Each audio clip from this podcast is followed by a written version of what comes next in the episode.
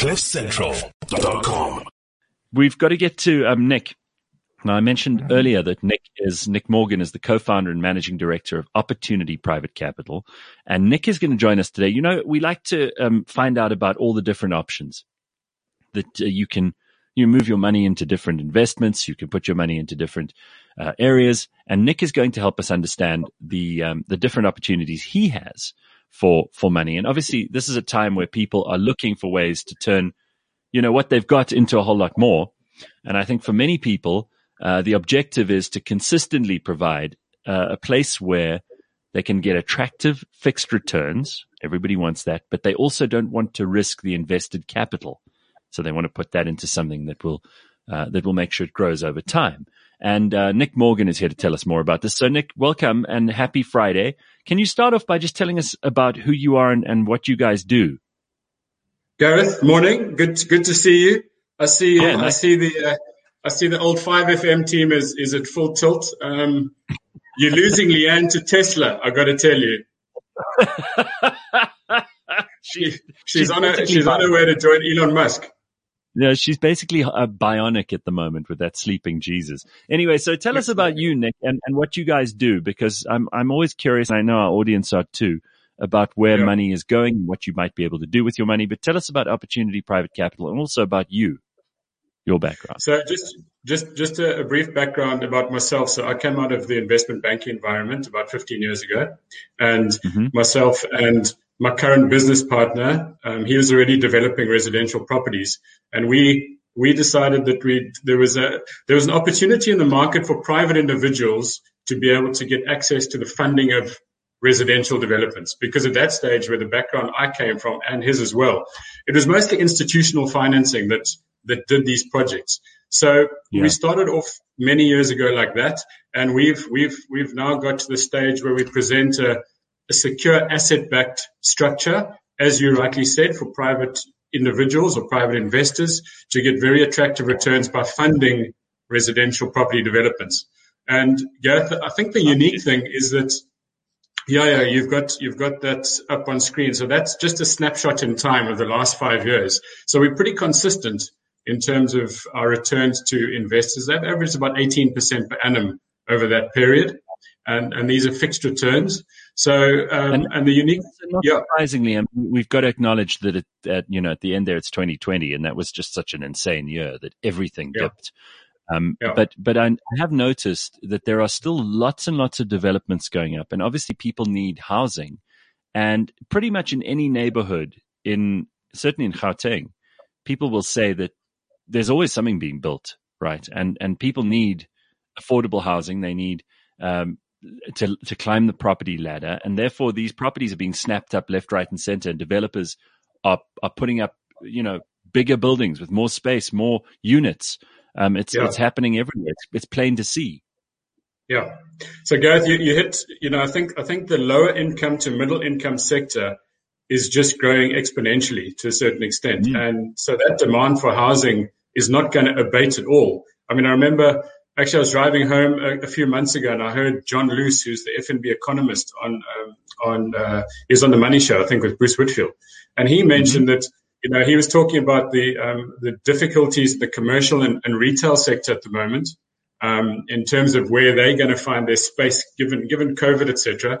But he said the residential yes. space, especially in that sector, is people need more and more housing. Um, and that's, we're seeing that because last year, and we'll go into this maybe in detail, but last year the residential sector was pretty buoyant. Um, it didn't suffer at all, and we can go into the reasons why, but but it was very active.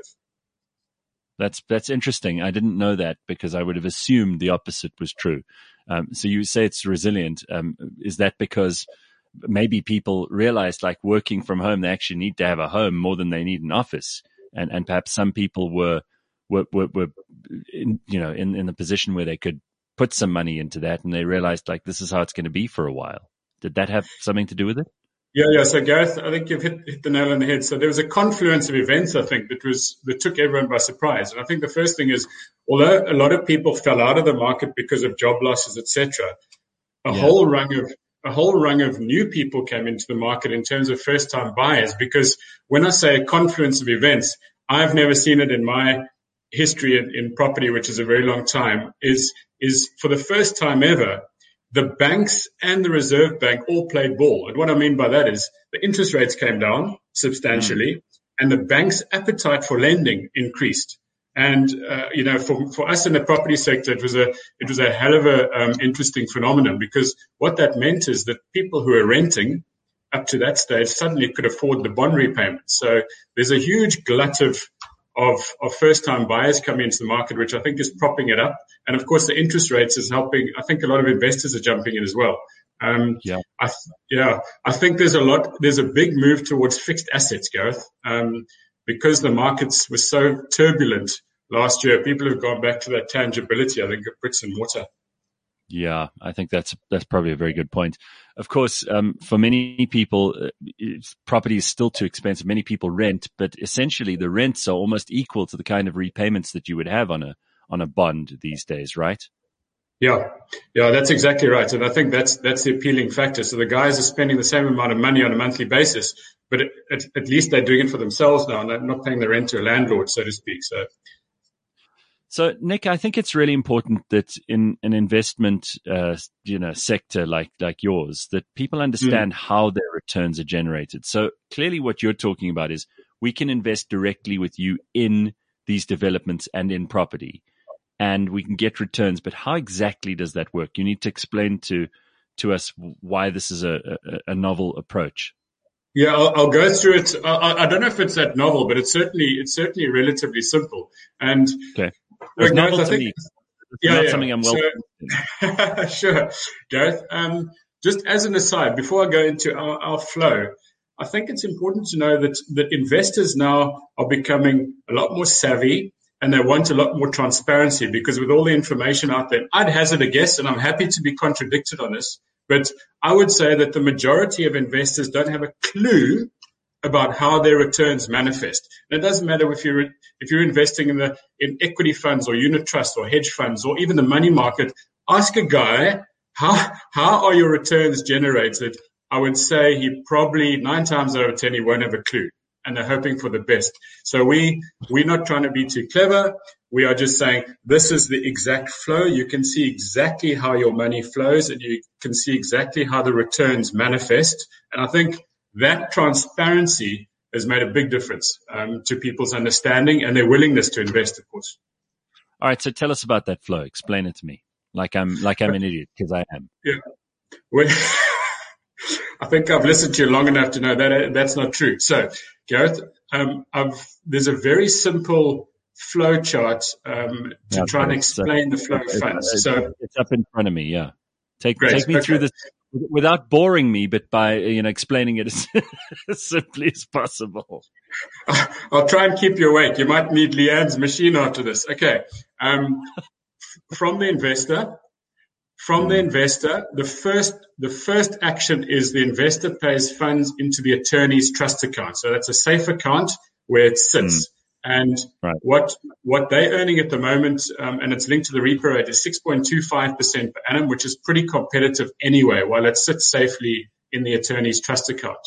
Then when the when the security is in place in the project itself. And that's really important because the security of capital is one of the, is, is what the business or the, or the model is predicated on. When mm-hmm. that's ready, the funds are ready to flow into the project to get the higher returns, which is the 15 to 18% per annum. But it won't right. flow into the project unless all the documentation, paperwork, etc., has been looked at, scrutinized, and authorized by independent professionals. Then the money flows into the project. Now, right. as part of your security, as part of your security, you link to a specific unit in that project, and that's where that tangibility comes in. So that unit has to sell and transfer to the end buyer in order for the attorneys to have the funds to then repay your capital plus interest. So okay. it's a very simple flow from attorneys into the project linked to a particular unit. Once that sells and transfers, the funds become available to pay you back. And we've got, we're very fortunate, Gareth. I mean, our, our retention rate of investors, that, that's guys going from one funding cycle to the next, mm. is exceeds, it's, it's exceeding um, 80% at the moment. So a lot of, a lot of the guys opt to go into the next funding cycle either of that particular project or where, perhaps where, where are you guys? Where are you guys doing these projects? I mean, can we um, have have you already got some developments up and running? Um, why is why is this uh, something that that people might want to be involved in? Where can they actually see the bricks and mortar that you spoke about earlier? So the last our strategy for the last six or seven years was to focus on in Cape Town. So we've focused focused on small to medium sized projects in the in the Cape Town area, just because we think the fundamentals in Cape Town are a little bit better. Um, sure, and, demand is high, right? The market's good, it's stable, um, the local economy is pretty good, so so all those markers are in place. So we've we've uh, our last sort of five or six uh, six to seven years has been in in the at sort of the northern parts of Cape Town, the Blouberg, Parklands areas.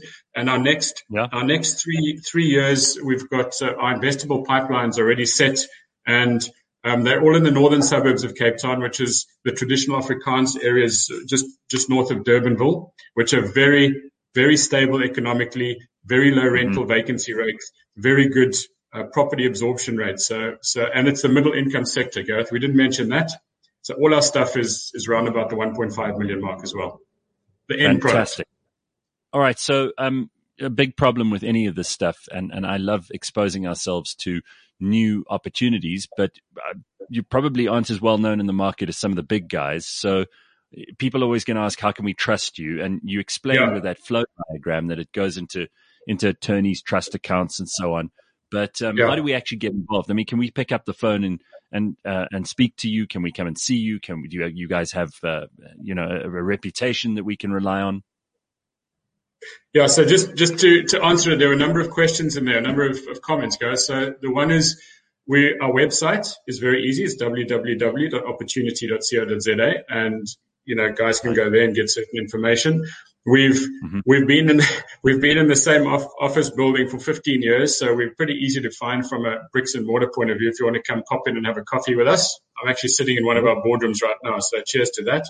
Um, I like our office number is 021 919 9944 um, for guys to get hold of us. And we're happy. We do, we do face to face, we do Zoom, we do telephone calls, etc. Um, just Gareth, something we haven't, I don't know what our time's like, but something we haven't discussed is the fact that we have a minimum investment amount as well. So we look for, for guys who, who understand the, the nature of these investments as well. So I would say sort of medium to, medium to high, um, in terms of the investor um, knowledge. How, how much? 100,000. 100,000 rands, the minimum investment. All right.